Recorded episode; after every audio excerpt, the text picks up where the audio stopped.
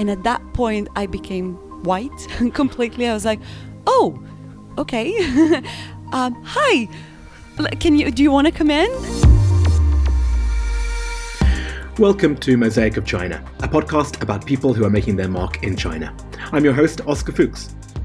Thanks to everyone who got in touch after last week's episode with Sebastian. The place where I received the most messages was actually LinkedIn. Maybe unsurprisingly, since the content was more skewed towards corporate life in China. But quite a few of these were from people who I'd known for many years professionally without realizing that they had children on the autism spectrum. So that was a real eye opener. Thanks again to Sebastian for sharing his experiences of autism in the workplace in China. And it was also another reminder about the interesting status of LinkedIn, which is the one mainstream social media platform which exists uncensored in China. Definitely something worth remembering for anyone out there who is trying to create bridges between these two worlds. So, on to today's episode, which is with Yael Farjun. I had met Yael before, but it was our mutual friend Rebecca Cantor who told me about the specific story which Yael will be talking about today. So, a big thanks to Beck. And apologies to Yael herself for the same reason, since I did feel bad about bringing her onto the podcast to talk about just this one thing, really. Because of this, I did make sure that we spent the first few minutes talking about other things, but then there's a handbrake turn into the main part of the story. You'll know it when you hear it. Well, thank you, Yael. I'm here with Yael Farjun. Yael is the founder of China Click Go, which is um, a bespoke travel agency. Thank you for having me. And what is the object that you've bought that in some way describes your life here in China? So I brought the easiest one for me was my it's my arm watch, uh, my watch. Back in Israel during army service and everything, you have to wear a watch because you want to know all the time where you're at. Then um, after the army service, I just decided, no, I'm gonna get rid of my watch and I'm going to. Um, leave without it. Whatever you know spontaneously whatever happens i'll let the day lead me. And i managed to keep it that way until almost until i came to china i think we're just at the beginning when i came to china i realized okay no i had to get a bit more strict or organized and well um, uh, timed. So i bought a new watch and ever since that was my china thing. So is it is it a source of comfort or a source of frustration that you now have to wear a watch? I actually find it a source of comfort. Um, well, first of all, it's a jewel, right? It's all sort of an accessory, so it's nice. But actually, looking at my watch instead of my phone for the time makes it much nicer. Well, I've brought you in here for a specific story, but but before we go into it, let's hear about your background. So, how did you first come to China? I came to China first time in 2009 with a group of students. We all got a scholarship for study uh, Chinese, Mandarin Chinese, and that was my first ever trip to China. I came back to China in, uh, a year after, even it was less than a year, but in 2010 for um, working at the expo, the World Expo in Shanghai in 2010 Israeli pavilion, and I was part of a delegation of. Um, we were supposed to be the China expert, right? The people who could speak Chinese and then uh, hence communicate with um, local crowds that came to visit the pavilion. Wow, yeah, I, I came to China way after that, but I've heard stories about the expo. Like that was really when Shanghai opened itself up to the world, like for, for most people outside of China, right? Yes, exactly. It was it was the event of that decade, let's say, or something like that, that really Shanghai changed its face knowing that they're going to have so many visitors and get, they're going to be on the headlines of the news of everywhere. So it was very important. And so after that experience, then you um, you did end up staying in China, but what did you end up doing? So my first decision was um, that I want to stay, and then I had to figure out doing what. Um, and I decided to start as a tour guide. It was the easiest um, for me to start with. Um, had a lot of knowledge from university um, I love working with people and I love traveling. I said, why not? Funny enough, I never took a tour, a guided tour before. Um, so it's not like I didn't have anything to compare it to. Like I knew, okay, I'm gonna show people around and tell them the history of places. Um, but then I realized it's so much more. The job of a tour guide is to open a door to a, a different, a new culture, really explain it and really make it easier for those who are not from that culture to maybe feel connected with it. The challenges, well, you're still working with people, and uh, that always can bring challenges. I remember, I think the the biggest challenge for me was working with other people with that, like me, never had a guided tour before, and it's not just um, language barriers, which of course exist around here, but let's say you have a health problem that you don't think it's a big deal and you've been traveling around the world before um, and you managed and everything is fine. And so you planned yourself a trip to tiger leaping gorge but then you realize that if you're going to stay in the gorge during night you might not have electricity. Then what do you do with that thing you need to use overnight for your health? And uh, people just you know it's not that easy to find out th- those small details about specific places where you travel. And that's why you need help organizing your trip. It sounds like that's an actual example that you're oh talking Oh my God, yes. It is an actual example. And as you can see, it's a, it was a traumatic one for me. um, yeah, I ended up not sleeping the whole night, uh, just, you know, so worried that my traveler, you know, will have a health issue during night and I won't be able to send someone to rescue them and get them to the near, nearest hospital. Right, because if you're if you're doing that trek up the gorge, actually you're you're nowhere near a city overnight, right? You're you're in the middle of nowhere. Exactly, it is literally in a middle of nowhere, and I think it's also a special area where cars are not allowed in unless they belong to specific local villages. So you have to know someone from that village to be able to take you out and of course pay them and the whole thing. How do you even reach out to them if they don't have electricity and you have a problem at 1 a.m or something like that? So yeah that was a very stressful night. Well this leads me to my next question which is a little bit of a shift in tone. But you mentioned of course that you had done studies in about china. Um, but there's one specific area where you know you, you probably were just as surprised as i was when you heard about it right Yes, definitely. I think it was my the first biggest surprise that I had in China. Um, during that summer semester, the uh, university arranged all sorts of uh, activities for us in the afternoon, and one of them was going to visit the Jewish church. This is actually a synagogue in Hongkou area in Shanghai, and that was the first time ever that I've heard that Shanghai has some historical background that has to do with Jewish people. Right. So where does that story start? Oh wow! Uh, well, it starts with uh, it starts in the middle of um, 19th century with the first uh, wave of Jews that came to Shanghai um, as merchants, as businessmen, and uh, later on others came in different under completely different circumstances. Uh, Russian Jews, some of them refugees, um, and then of course the last big group um, of refugees that managed to escape from Europe just before the beginning of Wor- World War II. Right. So, um, where were these particular Jews from? Majority of them came from Berlin and Vienna, um, just because you know that's where people knew about the the opportunity, the option of even coming to Shanghai, so they could tell others. Um, the rumor didn't didn't make it to much smaller, much further away um, locations. It started in Vienna with one guy that went trying to get um, visas for himself and his family to just get out of Germany. And he couldn't find anyone to give him those visas.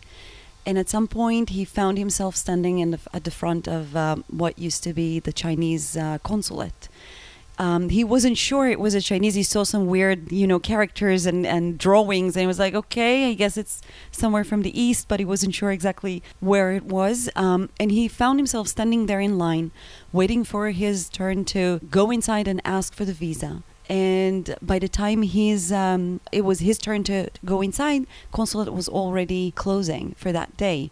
But he kept standing and waiting outside. And then um, a man came out tall gentleman, according to the stories, and asked him, Sir, why are you still standing here? And he said, um, Eric Goldstaub, that was uh, the, the man's name. And he said, Well, you know, we are trying to get visas to me, my family. I have three children. We need to get out of China, uh, out of, sorry, out of Germany. And no one would give me any visas. And so the man, now we know it, well, he was uh, Dr. Hu Fengshan, Consul General of China in Vienna, Austria at that time he said, Well, give me your passports if you have them and let me see what I can do. And he took the passports, and the story goes that he didn't sleep for the entire night trying to figure out a way of making this happen because he couldn't issue a refugee visa. That was an order that he could not violate, but he really wanted to help. At some point, he came up with a solution, realizing that if he issues a visa specifically to Shanghai, um, it will help the Jews get out of Vienna and enter into China because Shanghai was an open port. You didn't need anything uh, coming in, you didn't need to show any uh, papers.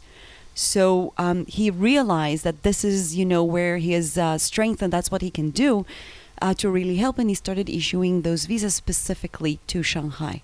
And so, do you have any idea about how many people went through the same process? So this is the thing. We are not exactly sure how many uh, received Dr. Hu Fengshan's visas. His daughter, who is researching his life work, uh, she lives in the U.S. Uh, she found records of um, of about four thousand visas, but we know of about approximately fifteen thousand Jews that managed to escape Berlin, Vienna, up until even 1941, which is way into already into the war uh, but managed to escape and come uh, all the way to China. And so, what was that journey like? What um, what was the, the way that they came? Majority of the people uh, took trains to Italy, and from there took cruise ships um, all the way to Shanghai. It could have taken between two to four weeks at sea, depends on how many stops they had on the way. And you can actually see on their passports like the different chops of uh, wherever if they went offshore. Um, so you can see different uh, different stamps from different places. Wow! So they would have had to have bought those cruise tickets. So that wouldn't have been very cheap. Definitely not. And um, many of them either sold whatever they could or took all of their savings um, loans sometimes from uh, family and, and friends. One of the things that they did was to buy much more uh, expensive tickets and then downgrade themselves when they got to the ship so that they will have some cash with them when they arrive in China. What life did they encounter then once they arrived in Shanghai? Well, completely different than what they knew back home, of course. Um, not just the climate that was different, but uh, they couldn't bring much with them. Um, they couldn't sell much of what they had. So they came here with nothing, technically, and they started very much at the bottom. What then was your personal connection with um, with this? So, I mean, this is back in 2009 when you first heard about it. So, how does your personal story progress?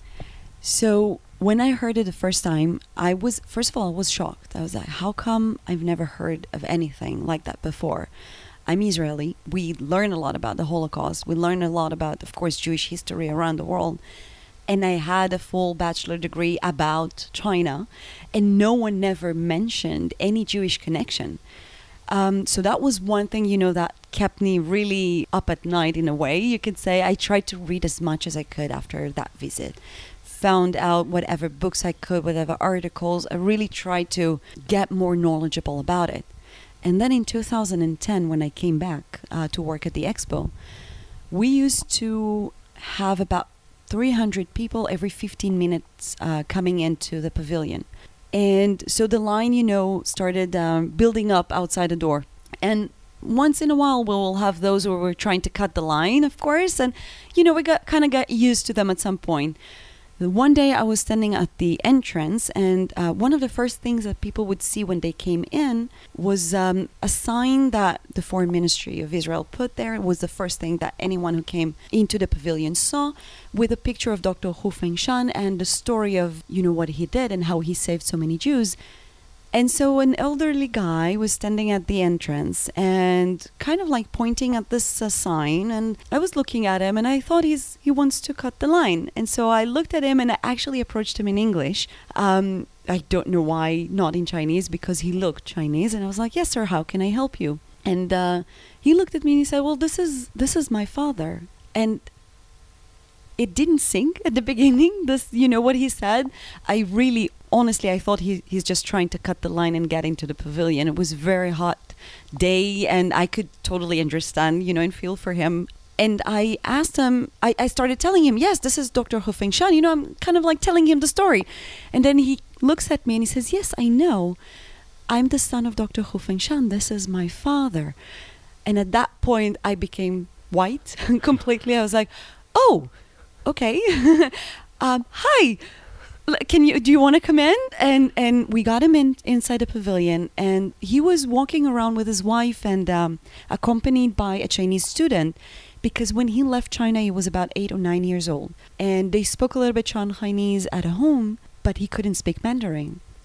Oh, so wait. So he actually was from from America at this point. Yes, yes. So he replied when he replied, he replied in, in you know perfect English, um, and so we continued the conversation in English, and then he walked in um, with his wife and this um, student that was uh, you know helping translate, and we got him in and we asked him, why didn't you say you were coming? You know, as Israelis in Shanghai and the Jewish community and the consulate will probably want to celebrate and do something, you know, on his for his to honor him. And he said something that stayed with me and, you know, really I, I will never forget. He said, I didn't think anyone remembers. I didn't think anyone will care. And that's why he didn't even bother telling us that he's coming. And I remember how I felt bad about this. That how come, you know, the son of someone who did such an amazing thing for my people, and we're not even acknowledging it or not acknowledging enough. And that was a moment for me that I will never forget, thinking afterwards that I need to do something about it. So um, I tried to find a way to collect as much information as possible to create sort of a library of that information and make it public so more people would be able to learn and research and understand you know that part of history that not a lot of us um, heard of and part of the thing that i did um, in 2014 i had a chance to travel to the us actually on behalf of ohel moshe synagogue today's uh, refugees museum to interview former shanghai uh, jewish refugees. And um, i went uh, joining them on a cruise ship. The theme was um, taking the cruise in memory of their parents who took them on the cruise that saved their lives. Right. and um, I had an incredible opportunity of meeting eight of them. Two of them in their 90s. Um, I think three or four were in their 80s, and the rest in their 70s. And I just asked each, all of them, "Would you mind being interviewed to the camera and telling your stories, whatever it is that you remember?"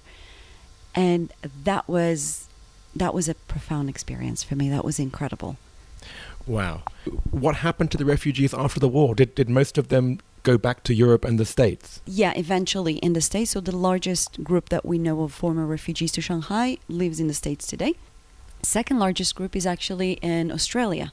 And then the third is uh, in Israel.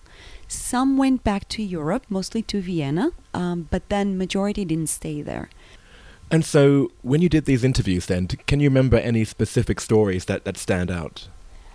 So, one of the interesting things that each and every one of them remembered was that their parents tried very hard to make sure that the children don't suffer or acknowledge or being aware of the hardships in a way that, well, they had lots of professors and musicians and even an Olympic boxer.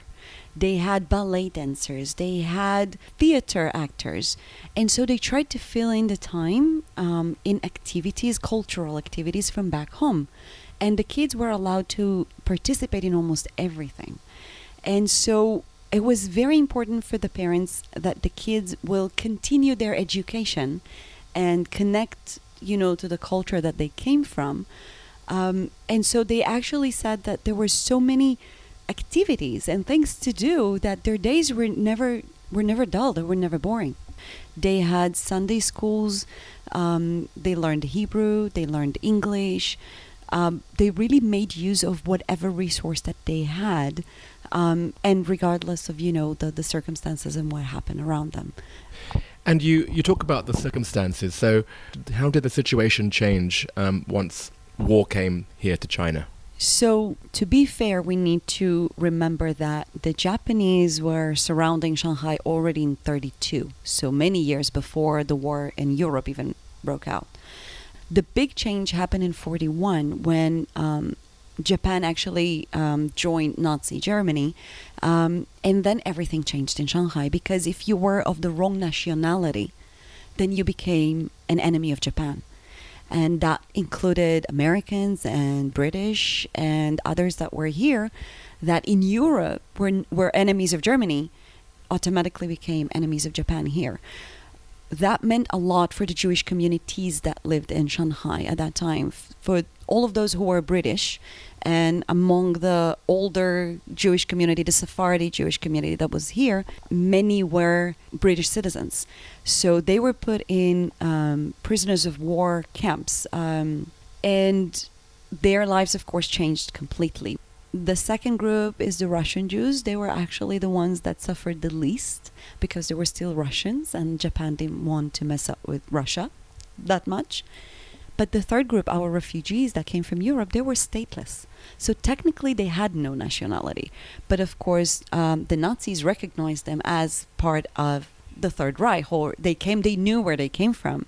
So they started demanding the Japanese to deal with them, let's say it this way. There were all sorts of plans, some of them to completely kill all of the Jews that were here, um, others to put them in different types of camps. It ended up with the Japanese agreeing to put them in a designated area, which was that area in Hongkou where majority of them already lived in. And technically that changed the lives uh, of everyone living in Shanghai. Not just the Jews, by the way, but yes. Yeah, of course. And this is where it all goes into context with everyone else's hardships. But isn't it ironic that actually the Jews were first saved by Doctor Hu in Vienna, and then here they were saved by the Japanese? In a way, yes, it is. And so, what is the status now then? Here we are in, in Shanghai. You mentioned that there is this Jewish refugee museum. Is it known among the Shanghainese um, people about this story or in China in general? I think the aware there is a greater awareness of it today uh, than it was when I came here. That's for sure. The museum is doing a really good job at archiving and collecting um, materials and stories. I think that because of their really good job, more and more people are aware. Shanghainese for sure are aware of this. Um, they grew up with you know those stories, so they know that uh, much better than those who are coming in from other places. But the story gets more and more attention. Let's say um, being taught a bit more, been um, shared a bit more. Uh, definitely in recent years than than it was before. Well, as you say, it's one part of a very big story when it comes to what happened in those times. But True. Because it's such a, an interesting connection that most people don't know, uh, especially where we heard about the Oskar Schindler story um, in Germany. Um, to have an equivalent here in Shanghai, which no one knows about, was was a real eye opener. And I agree with you that the museum does a great job, and um, the volunteers there, um, who are Shanghainese mainly, True. right? Yes. They're really passionate. I was I was really impressed with how much knowledge they had and how they wanted to give up their spare time to tell others. They are many of them are volunteers. Well, thank you, Yael. Um, really appreciate that. Thank you. And let's move on now to part two. Okay. Now, part two, there are 10 questions, so I hope that you're ready. Ah, okay. Number one, what is your favorite China related fact? Okay, so you know how people claim that you can see the Great Wall from the moon? That is not true. Right, right. I wonder how that rumor got started. Yeah, that that would be an interesting research. Do you have a favorite word or phrase in Chinese? Oh, definitely. Ayo. Ayo. That's very much I, I don't even notice that I'm using it. You know, it's it's so natural for me now.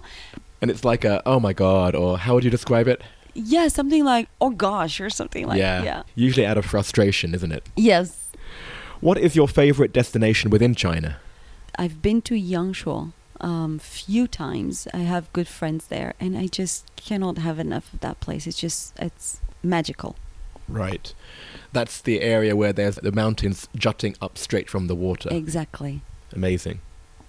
If you left China, what would you miss the most and what would you miss the least? Miss the most would be how easy things can be here in terms of ordering things online, let's say, or the fact that you can just walk out of the house with your phone and you'll have everything at the tip of your fingers. It's really sometimes going back home feels like going back in time. that's that's definitely we've been spoiled here. Um, miss the least would be I love Chinese food, and unfortunately, most of it is made with pork. Um, so yeah, which is a problem for me. Um, so miss the least is the fact that even when you ask in restaurants, please don't put pork, nothing with pork, um, they would still shred a little bit of pork, you know, on top of it because what what do you mean you cannot have it with pork? But this is the whole flavor of thing that, yeah. Oh god, Yes. it's so true. It's ubiquitous. Yes. And like there'll be a salad, and of course, just a little bit of like pork on top of it to give it that that's what you know give it the give it uh, the taste yes. Oh, how funny. Is there anything that still surprises you about life in China? yes i think again how fast things happen here um, how a decision is made here or a direction is chosen and things just start race in that direction. And it's just incredible how there are new things happening in china almost on a daily basis. And they happen fast they happen big. Um, yes that's i think that's still surprising. What is the best or worst purchase you have made in China? Well, I can definitely say my best purchase was my Xiaomi. I love this phone. It's an extension of my hand, and uh, my life is within my Xiaomi, really. And Xiaomi is, was famous because they, they have two SIM cards, right? Oh, yes, two SIM cards, a really easy plan for uh, roaming services outside of China. I don't even change my SIM card anymore, I just buy it on the phone. What is your favorite WeChat sticker? So I sent you uh, the sticker Oh, of yes. Gal Gadot, and um, when she is excited about something, I find myself using that a lot uh, in China because again, there's so many new things happening all the time, you know, and so um, I'm excited a lot about uh, daily life in China, and well, it's Gal Gadot, so of course, you know. Uh, what is your go-to song to sing at KTV? The only song that I actually know the lyrics of, um, it's a pretty old song and um, Killing Me Softly. That's the only song that I actually remember all the lyrics. And for some reason, they have it in KTV. I try to avoid KTVs, to be honest, as much as I can. But if I do go and I'm forced to sing, then this is the song that I probably will choose. Very nice. And finally, what other China-related media or sources of information do you rely on? Mostly my WeChat, to be honest. Mhm. Um, so the WeChat feed articles, I'm following quite a lot of official accounts, and we have different groups of people sharing uh, different sectors, like industry sectors or segments of you know economy uh, type of articles. Very very interesting, and the- the most, the easiest, the most uh, useful and relevant, I would say, because um, it's just again, it's just easy. Well, thank you very much, Yael. Thank you so much for having me. And the final question before Okay. before you leave is: out of everyone who you know in China, who would you recommend that I interview next? Okay, so I had a pretty long list to be honest, but I had to narrow it down, and um, I chose to recommend Charlene Leo, um, which is co-founder of Ladies Who Tech. It's a community of women um, to encourage women uh, to get more into tech. So um, I think that what she's doing is very important and really inspiring, and plus she's a really cool person. So that's my recommendation. Well, great. I look forward to speaking with Charlene, Great, and I really enjoyed our chat today. Thank you again. thank you. So, there are a few interesting photos on social media accompanying this episode. As usual, please find them on Mosaic of China on Instagram and Facebook, or add me on my WeChat ID, Oscar10877, and I'll add you to the group there. We start with the photo of Yael and her object, which was her wristwatch. Her favourite WeChat sticker is there too, the one with the excited Gal Gadot. There is a chart showing how much pork is eaten in China versus other meats. You can see clearly how difficult it is to avoid pork in this country. And then there are some photos of Yangshuo, Yael's favourite destination within China. The other ones need a little more explaining. Uh, first, there are some from the Israel Pavilion at the 2010 Shanghai Expo. Then there's one of Hu Fengshan himself. Then the next three are all from Yael's research. The first one is of Yael interviewing a local Shanghainese lady who was a childhood friend of a former refugee. And then this is followed by another photo of Yael standing in front of the Jewish Refugees Museum with a man who was born in Shanghai to a refugee family and lived here until the age of about 10. And the final picture is an interview Yael did with a 94 year old Jewish lady in New York, whose house in the US is still filled with furniture and pictures and other artifacts that she and her husband brought back from China after the war. Mosaic of China is me, Oscar Fuchs, extra editing support from Milo De Prieto, artwork by Denny Newell, and China support from Alston Gong. Thanks for listening and see you next week.